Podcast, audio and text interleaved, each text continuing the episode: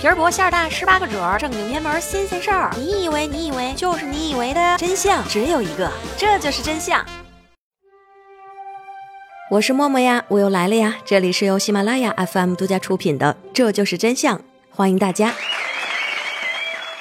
圣诞节就快到了，从即日起，你有什么圣诞愿望，或者是想要得到的圣诞节礼物，都可以在节目下方留言，或者是在喜马拉雅默默的圈子里面留言告诉我。我将在圣诞节当天选取三名宝宝替你们实现愿望。听完了节目，别忘记留言哦，说不定就实现了呢。今天我们来聊一件可能略有沉重，但是值得我们深思的事情——喜丧。喜丧，人家之有丧，哀是也。方追悼之不暇，何有于喜？而俗有所谓喜丧者，则以死者之福寿兼备，可为喜也。家里有人去世了，而死者是德高望重、福寿双全者，家族兴旺，年纪在八九十岁，这样的死者丧礼可谓喜丧，儿孙们就不会那么悲伤，会停灵三到五天，大摆宴席招待亲朋好友。相信你会在一些农村乡镇的地区见到过这样的喜丧，乍一看，感觉像是一群亲朋好友欢天喜地的庆祝一个人的离去。庆祝的形式包括，但不限于在坟头搓起麻将、蹦起迪。一般来说，这样的场景代表着家里有亲人年纪非常非常的大，而且很安详的过世，这才有喜丧的待遇。面对死亡这件事情，在医疗科技发达的今天，想要岁数大不难，但是想要很安详的走，其实很难。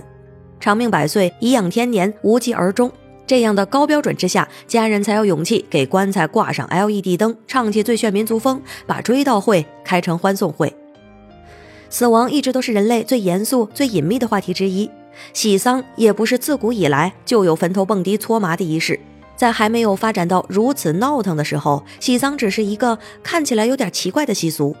在农村，不管是什么场合，基本都要敲锣打鼓。把哀乐换成喜悦，这也只是古怪而并无不妥。那喜丧为什么就越来越闹腾了呢？这就是从市场化开始的。一些个民俗在民间无法为了传承而传承，而是更多的加入社会功能在传承。像家家户户的重大事件，婚丧嫁娶，现在就多是炫耀财富、笼络感情的场合。中国人讲究排面，这样的大场面就不能错过，那得砸钱，得有排场，得吸引人，还能让人记得住。在农村地区，这些问题尤为严重。吸引公众的责任交给草台班子，那草台班子在表演中加入低俗元素，就是最简单粗暴又最超级有效的方法了。上世纪的日本漫画十分流行，在漫画中时不时的出现点儿重口味的画面，被称之为福利，目的当然就是吸引用户把漫画继续看下去。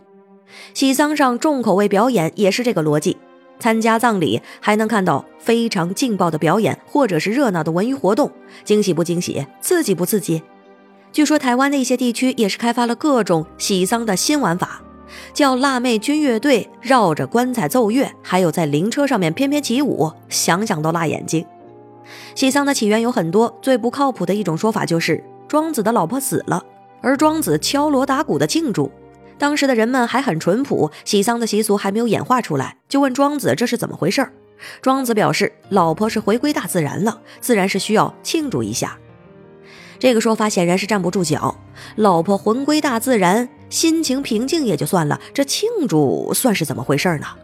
在咱们中国，虽然没有像古代日本那样有遗弃老人的传统，但是难免有人面对老人无尽的照料和尽孝产生厌烦的情绪。中国老人的自杀率是普通人的三到七倍。据加拿大《环球邮报》曾经报道，中国农村老人的自杀率超过了自杀率最高的韩国，并且持续走高。究其原因，除了农村老人的生活保障不足、医疗保障不足、晚年精神孤独等原因之外，也有很大的原因在于与子女的不和睦、厌烦情绪等消极的生活事件。所以说，喜丧里的喜，有的时候只是强颜欢笑的黑色幽默。二零一六年 First 青年电影展参展的一部电影就叫做《喜丧》。我们今天的节目结尾就用导演在片尾中的一句话来结束：我觉得我是个恶人。我妈妈是今年去世的，这些年我很少去陪她。她得了脑血栓，在 ICU 照顾的时候，我才第一次注意到，她的指甲又细又长，特别的好看。你自以为你成熟了，长大了，其实你忽略的东西。太多太多了。今天就到这里，下期不见不散。我是默默，爱你们，嗯啊。